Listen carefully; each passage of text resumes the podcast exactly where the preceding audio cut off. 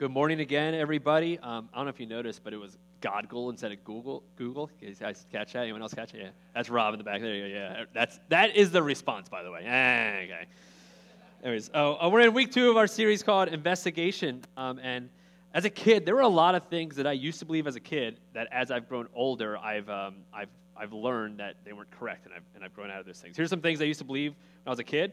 I used to believe that all dogs were males and all cats were females used to believe that. In fact, even today, if I see a dog, I just assume it's a, it's a male, and I assume every cat's female. I kind of I thought it was like lions and, and tigers, the same.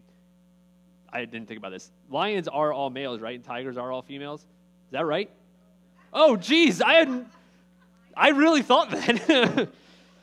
Yikes! Okay, there's a lot of things that he's believe. Are you guys serious? That you're mean, So hold on, hold on.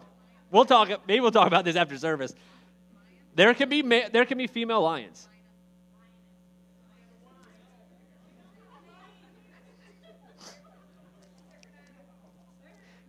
I'm surprised no one's leaving. Like you expect me to learn from you. You didn't know there was. Anyways, okay. Sorry. I'm gonna look that up. I don't know if I believe this entire congregation. Anyways, okay. All right. Uh, next one. Let's move on. I used to believe that if I accidentally ate an apple seed, as a kid, I used to believe that there's a chance that I can grow an apple inside of me. I need to be careful, so I can't do that. I've learned that's not true. Um, I used to believe that drinking and driving meant drinking anything and driving. Like if you had a drink in your hand, then you were in trouble. And my dad drinks coffee. I think that's it exclusively, only coffee. And so I remember as a kid watching my dad drink coffee and for a while I wouldn't say anything. And I remember at one point saying, like, Dad, you know you're not supposed to drink and drive, right? He's like, it's coffee. Um, I used to believe that all the shows that I watched were real people, that they were real people that, um, that lived somewhere. That, mean, that, that meant that Steve Urkel and Topanga and Zach Morris really existed somewhere out of nowhere. I used to believe that. I used to believe that um, clowns were evil and that no one should be around one because they may murder us. And honestly, I still believe that. Clowns are evil. They're, they're, anyways. As a kid, as, and as kids, there are a lot of things that we believe that we eventually grow out of that belief. It's normal, it's a part of child. We, there's something that we, that we knew as a kid, and as we get older, we kind of learn, okay, maybe that's not as much true. Um, but for some of us, that doesn't end with things like the tooth fairy and the Easter bunny. For some of us, we can easily say, you know what, I think this idea of a God, we're just going to throw that in there as well. It's easy for a lot of us to get to that point. I mean, is there really this this guy with a white beard in the sky on these clouds who sent this Jesus to do miracles and to die on a cross and come back to life. It, it kind of almost sounds like a fairy tale. Is this just a fairy tale that, that some of us believe? So we often lump God into our childhood beliefs. Like it's just the same thing as everything else we believe, that we eventually will grow out of that. And as I um, grew up in high school and in college, I started to question why I believed in all this stuff. I started to question why I believed in God, why I believed in Jesus, why I believed in Christianity, any of it. And from there is when I really started to look deeper and deeper and try to discover okay, I want to get past just my parents' faith or my church's faith. I want to discover my own authentic faith here. And um, I've heard some arguments about the existence of a God, if there is or isn't a God. And the, even um, just recently, I, I, heard an argument.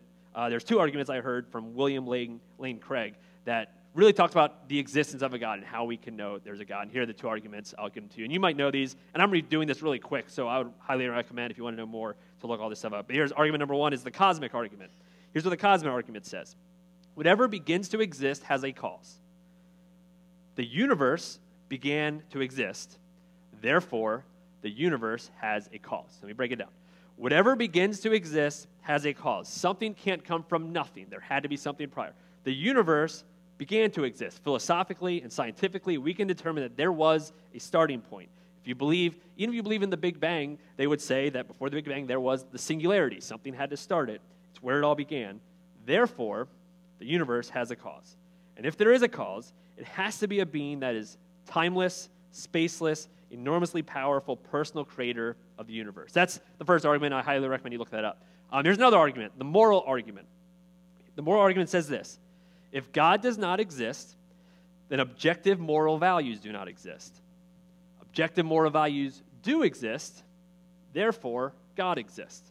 Again, I'll break it down. If God does not exist, then objective moral values do not exist. In the absence of a God, everything becomes socioculturally relative. What is right and wrong with someone, uh, without someone telling us what is right or wrong, is just objective to you. That's what right and wrong is because it's, there is no creator that does it. But if God does not exist, then we cannot say there's any moral values, um, objective moral values at all. But we would all agree that objective moral values do exist. No matter what you believe, whether you're here and you're a Christian or you are not a Christian, you may, maybe don't even believe in a higher power, we would all agree that there are some things that are just wrong. Murdering someone for no reason is wrong. Child slavery is wrong. There are things that we would all agree is simply wrong to do. Therefore, God exists. When you see people, anybody, we would see people having some intrinsic moral value. Because we don't necessarily see every single person as somebody you just want to get something from. No, we see people as having value. Even if we don't always treat them that way, we see people as having value. But really, why should we? If it's just natural selection, if it's, if it's just something like that, then, then people should actually be your enemy because that means other people, what they have means there's less for you. It, it's competition, but we don't think that way. We value people. When we see people that are, that are in that are need and need help, we want to bring them up. We, we want to treat people well. We would all agree and know that we should treat people well, but where does that come from? So if there is a God, how do we know that God actually exists? Well, with all these arguments, we, we've learned that. But if there is a God, how do we know who he is? How do we know how to follow him? How, how do we know where do we go from here? What, what do we do? And there, as a, a, a Christian, as a follower of Jesus, we would say we look at the Bible. We look at the Bible to understand who he is. Why do we possibly think that we can believe in the Bible? It, there's, a, there's a book, and if you haven't read it, I highly recommend it, um, from, from, Lee Strobel. It's, it's an older book now, but it's called A Case for Christ. And he talks about textual criticism. Here's what, what he talks about. When it comes to any historic documents at all, Bible or not, any historical documents, um, any ancient documents or manuscripts, how do we validate it? How do we validate that it was really written at that time by, by real people and what time period it was? How do we authenticate any historic document that we have? Well, we authenticate it by comparing and contrasting the copies that are discovered. That's how we do it. The more copies, the better, because the more copies means that we can cross reference them to really determine what the original says. Any historic documents, I'm not just talking about the Bible, any of them, that's what they do. So that is what called, is called textual criticism. So let me give you an example, and it'll be up on the screen. When it comes to Homer's Iliad, um, we have 1,565 copies of Homer's Iliad. And it, it was the original was composed 800 years before Christ. That's how long ago it was. And the copies are dated to the third century. So what that means is there's 1,100 years between the original and the first copy that we have. That's good. That means we see there's a lot of copies, a lot of copies, that's good. The time period, that's actually a pretty good time period to be able to authenticate Homer's Iliad. So let's compare that to the New Testament. Archaeologists have discovered 5,843 copies of the New Testament manuscripts, four times the amount of Homer's Iliad. It's actually the most for any historical document we have 5,843. And some of the earliest manuscripts, specifically the Gospel of John, dates to the second century AD, which is less than 30 years to the original.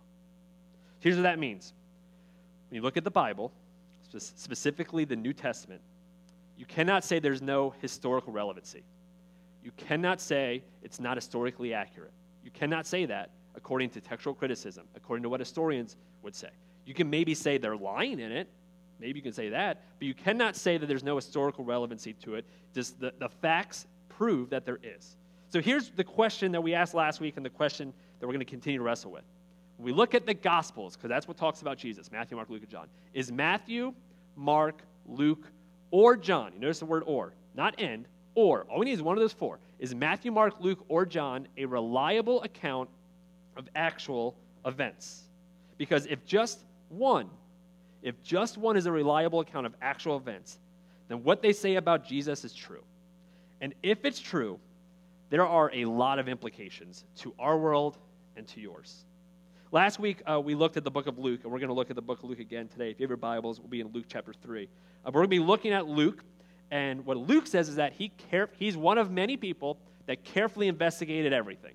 He carefully investigated everything when it comes to Jesus, from the beginning of Jesus to, to when he died, to his resurrection, to his ascension, all the way to what happened after he was gone and how the church started. And he talks about that in the book of Acts. He carefully investigated, he undertook the expensive task, it was expensive to do this, to write about this Galilean carpenter who was turned into a rabbi, who was eventually crucified as a criminal. And the reason why he and so many other people took this account is because something good and extraordinary happened that needed to be recorded. We talked about this last week. Something good and extraordinary needed to be happened. Luke believed, along with many others believed, that this Jesus guy actually died and actually came back to life three days later. Not spiritually, not in some weird, like literally did that. And that's why they took the expensive, the time and the expensive um, uh, task of recording all of this. So it's brought us to our question. We're going to be wrestling with this entire series. We're not going to answer this question until Easter. I hope you've been wrestling with this. But what if all this Jesus stuff that we read about is true? What does it mean to you? What does it mean for you? What does it mean for this world? We're going to uh, answer that. But I, I want you to wrestle with this throughout this entire season of Lent before until we get to Easter. In Luke 1, Jesus tells about the birth of John the Baptist. Um, John the Baptist, the, the, the goal of John the Baptist was to be the warm up act. He was to, to warm everyone, to get everyone prepared for Jesus who's coming. Jesus is the Messiah that's coming. He's getting everyone prepared for what is to come. His goal was to set the stage for, for who Jesus was and, and, and the fact that he was coming. And Luke, doing his investigative report, he records John the Baptist. And look, just listen to how Luke records this in, in Luke chapter 3, verse 1, talking about John the Baptist. Here's what he says In the 15th year of the reign of Tiberius Caesar, when Pontius Pilate was governor of Judea, Herod tetrarch of Galilee, his brother, Philip tetrarch of Iturea and Trachonitis, and Lysanias tetrarch of Abilene, during the high priesthood of Annas and Caiaphas, the word God came to John, son of Zechariah, in the wilderness. You see all those things he said? And look, I'm not good at history. I'm also not that good at reading, especially some Greek, okay? So, so and I don't know anything about lions and tigers, obviously. So, but here is what I know. Here's what I know. If you're making a story up, if you're making this up, why would you have all those details? Like, because he's, he's making up a story, if, if he's making it up, he's making up a story that happened 30 years ago. People are alive when that happened. They would see all those names and be like, well, that's not true. That's not accurate. But no, he, he tells us the time, he tells us the place, he tells us who was the elected officials at the time, he gives us names that we have to fact check. He gives us all that stuff. Luke could have said, in the time of Rome, and he would have been right, and he would have covered his bases. But he didn't say that. He gave details about what it was. Luke tells us about John the Baptist. And what's interesting about John the Baptist is we learn about John the Baptist here, and, and John the Baptist, um, a lot of times we think of him as, a, as just a Bible story or a Bible character. But we actually see John the Baptist in other historical documents. That is not just in the Gospels that we hear, learn about John, but there are other things that have nothing to do with the Bible, talks about John the Baptist. In fact, Josephus was a first century Roman Jewish historian. He wrote things like the Jewish War, he wrote the history of the Jews. He is not a Bible writer. He was not a follower of Jesus. He was simply recording what was happening with the Jewish culture at that time. So, at that time, the time that John the Baptist lived, he's writing about Judaism and, and the Jews at that time. And guess who he mentions? John the Baptist. Because he has to, because he's a real person who actually existed. Here's actually what John writes. He's writing about a story that we actually learn about in um, in the Gospels as well. But here's what Josephus is writing um, about John the Baptist. Now, some of the Jews thought that the destruction of Herod's army came from God as a just punishment for what Herod had done against John, who was also called the Baptist. Where Herod was killed, had killed this good man who had commanded the Jews to exercise virtue, righteousness towards one another, and piety towards God. John was a primary figure in history of the Jews. So Josephus, who's not writing the gospel, who's not trying to talk about salvation, has to talk about John the Baptist because he was a real person that really existed at that time. We know John because not only in the Gospels, but outside the Gospels, we hear about him. So Luke, who carefully investigated everything, tells us about John. And he t- starts telling us about the message that John had. Luke chapter 3, verse 3. He went into all the country around the Jordan, preaching a baptism of repentance for the forgiveness of sins. His message was to repent. That means to change our direction, to let go of our sin, to be forgiven of our sin so that we can so that we can do what we need to do. He is preaching as the warm-up act here. He is getting people ready for the new that's about to show up, for the Messiah who is about to show up.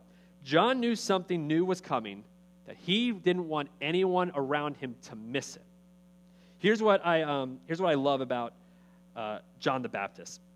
You read the Gospels, he's kind of crazy. He's, he's, he's lives in the wilderness. He's a wild guy. The Bible says he eats locusts. Like, uh, that's just a detail they throw in there. He's, he's kind of a, a wild guy, but he's here preaching this message is becoming so popular that all these people are showing up because they want to hear what this John the Baptist is saying. In fact, it was so popular, people were starting to say, maybe this is the Messiah. Maybe John's the Messiah because what he's preaching was so amazing and radical. So all these people start showing up, and all these religious leaders start showing up. So they're like, we want to hear what he has to say. And listen to what, how John responds to these religious leaders showing up. Um, this wild guy who lived in the wilderness, who's, who eats locusts. Look how um, he responds to all these people showing up. John said to the crowds coming out to be baptized by him, You brood of vipers, who warned you to flee from the coming wrath? It's a feel good message John is giving. You brood of vipers. This is so offensive, especially to the, to the religious leaders of that day. He says, Who warned you what is coming? But he doesn't stop here. He keeps going in verse 8 Produce fruit in keeping with repentance. Here's what he's saying You want to be right with God? Change your ways and walk the walk. You have to do, not just teach and believe. This new is coming. The Messiah is coming. So if you don't repent of all the ways that you have made this faith a tradition and all the ways you haven't walked the walk, you will miss it when the new shows up. And he continues on in verse 8 Do not begin to say to yourselves, We have Abraham as a father, as our father. For I tell you that out of these stones, God can raise up children for Abraham. Here's what he's saying I know you that are listening are, are Jewish. You are God's chosen people. The whole Old Covenant talks about that. But when the new comes, that won't be enough. Your heritage, what, who your father was, who your, who your ancestry was. Being Jewish isn't enough for what the new that's coming. And here's what it would mean for us. I've seen in the past, it's really been the past 10 years, I've really seen it, it when it comes to Christianity, this push for consumerism. I mean, we're, we're even faster from consumerism this week. I've seen this push of this idea when it comes to being a follower of Jesus and church that I just want to be a person, you know what? I just want to be a person that comes and attends. I want to get out, get stuff out of it, um, that I want to get out of it. I want to go back to my day. I want to just be something I just check off my God card and I'm good. Um, I, I just move on, and they better play the songs I like, and they better have good coffee, and I'm going to want more blank, and I'm going to want this. Like, I've seen that push. And for those people that have become a consumer, like it's all about me when it comes to church, here's what John would say to you. Do not begin to say to yourselves, but I am a Christian. I go to church. I check Christian off of my survey. For I tell you that out of these stones, God can raise up Christians. John was tell, trying to get people off of their self made religion that was all about satisfying their needs and not helping anyone else, not living out their faith. John says, if that's you, then you know what? God would just raise the, these rocks to be Christians because they can do that. What is John telling us? Here's what John is telling us. You can write this down. You need to show what you claim to believe. You need to show what you claim to believe. If you believe in something, really believe it, then you need to show it. You need to show it through how you act. I mean, if I claim to love my wife, if I claim to love her more than anything, but I never take her out on dates, I talk down to her, and every time I'm around other people, I talk badly about her, I can claim whatever I want, but my actions aren't showing what I believe. If I claim to make my kids a priority, but I never go to their games, I never support them when they need me, I'm not around, I can say whatever I want, but I'm not making my kids a priority. You need to show what you claim to believe, or maybe you don't believe it. I want you to, to put your faith in Jesus. I think you should. I think you should believe in a God. I think you should believe in the Bible. I think all of that is beneficial for you. I think you should believe in Jesus. But if you just claim to follow Jesus and do nothing with it, you're missing the point. There's so much more than belief. In, in high school, um, I, was, I went to a youth group that I loved. Absolutely loved youth group. I couldn't wait to go. Um, it was a fun youth group. I liked the, the student pastor a lot, um, and there were cute girls there, so I wanted to go. Um, and these cute girls actually talked to me. Where in school they did not talk to me. So I was like, yeah, I'm gonna go. But and I had a lot of really close friends. My closest friend group was not at school; it was at my youth group. It was five to ten kids, uh, uh, guys that we like did everything together. We had sleepovers at our, at each other's house, especially in the summer, all the time. We played video games all the time. We couldn't wait to go to youth group on Wednesdays. We went to church every Sunday. We served any event that they did. We were at it. We couldn't wait to do it. It was so much fun. Five to ten guys that we really um, hung out all the time. It's all we hung out with. We went to church. We, we couldn't wait to do it. And now, years and years later, most of those guys don't have faith. They've left. And this week, I was asking myself, what happened? What happened to those guys? What happened to those people that I was with them? We believed it, we, we lived it, we were around it all the time. What happened? How did they go from having faith to living to, and living it out to, to nothing? And some of us have a familiar story. Some of us are here trying to find our way back. Some of us have, are, are not sure. We're holding on. And here's what tends to happen. I've seen it happen over and over and over again when it comes to our faith and how we get this process of potentially losing it. Here's first, our faith stalls. Our faith stalls. You stop growing in your faith. Maybe you stop going to church. You stop doing your spiritual disciplines at home. You just get too busy and, and things stall. That's where it starts. It stalls. Until eventually your faith becomes empty. You may still have it a little bit, but it's barely holding on. You hadn't used it in so long, so it's, it's pretty lifeless. And then from there, it eventually dies. wake up one day, is like, oh, I don't believe this. I, I, I, don't, I haven't lived it out in a long time, and I just realized I don't have faith. I don't believe this. When we turn our faith into only consumerism, into only what's in it for me, you may not know it, but you're starting the process. You're starting the process of stalling stalling your faith because you are just consuming, and that's not the message of the gospel. That's not what Jesus called us to do, just to be consumers of a religion. It's not what John is telling us to do. And if that's you, you're starting that process. Here's the, a great question that Luke records.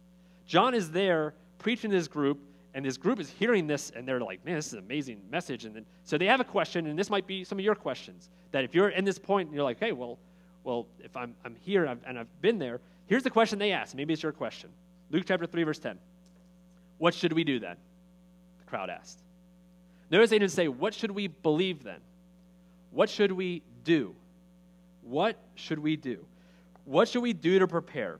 What should we do with what we hear? What should we do for the new that God is bringing?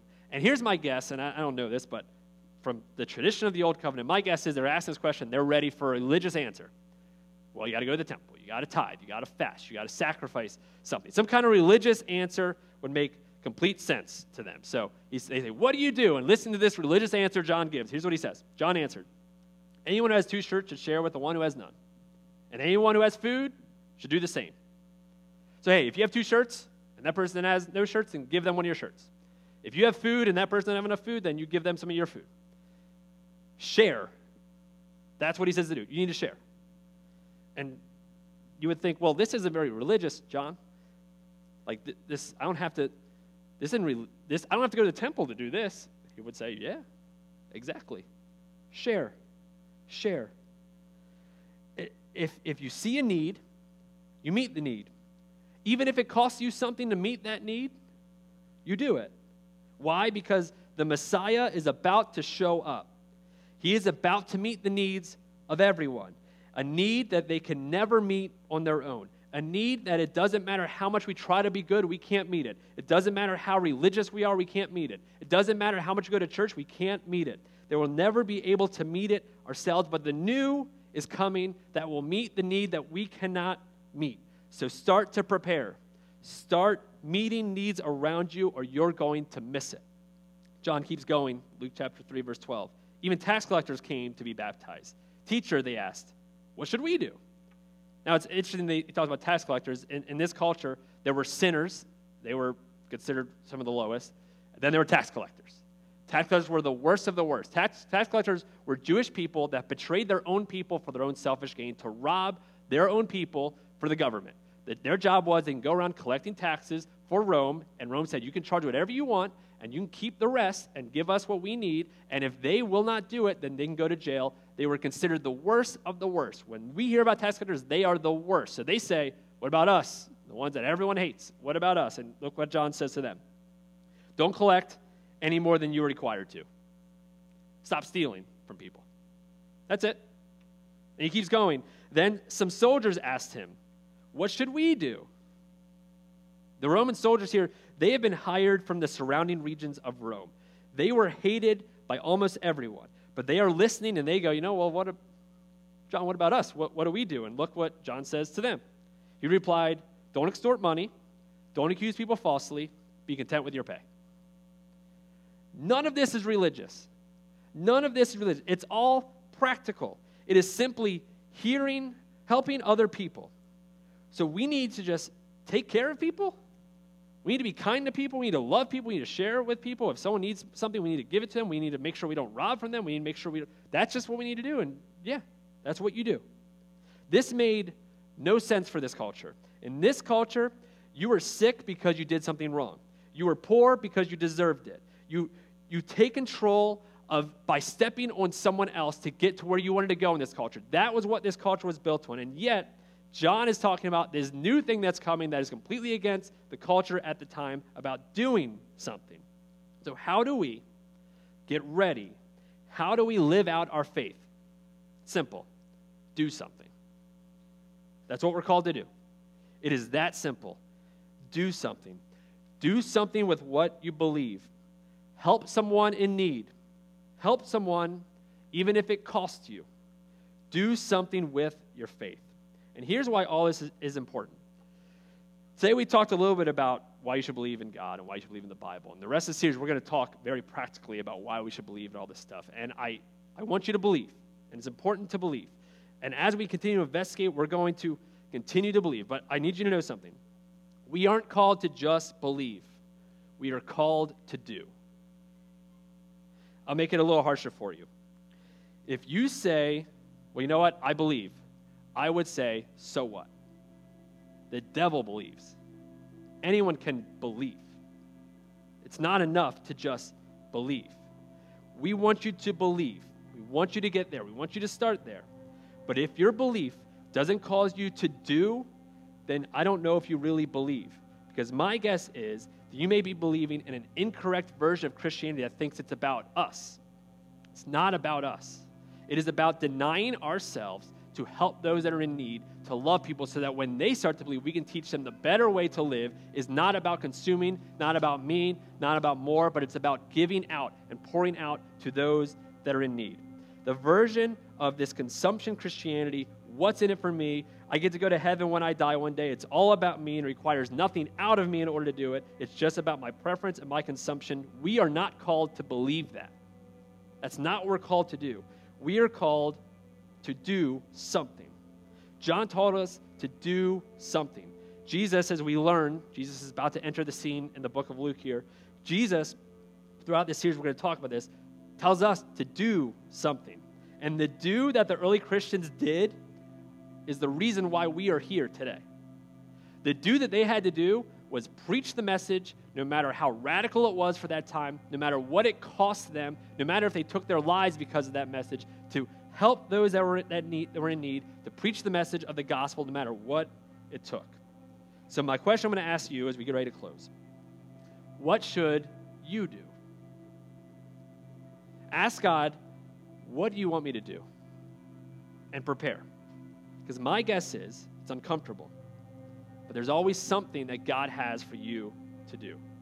But I just want to warn you doing is messy, doing is hard. You will do, and you will do it wrong. You will do and not know if your do was even right. But doing is life changing. Doing is what grows your faith. Believing doesn't grow your faith, it's doing that grows your faith. Doing is what, sh- is what shows that you actually believe it. So, as we continue throughout this series, and as we continue to investigate and look deeper into the message of Jesus, and we continue to ask, what if this is all true? what I would encourage you, if you would be here today and you would confess to be a follower of Jesus, I'm going to ask you, so what are you going to do about it? You believe, great. Now, what are you going to do? So, as we get ready to close, play this closing song, I'm going to pray and then we're going to play this closing song. Throughout this song, I want you to ask God, take this time in the presence of God to ask Him, God, what do you want me to do? What do you want me to do with the belief that I have? I believe it. What do you want me to do? Let's pray.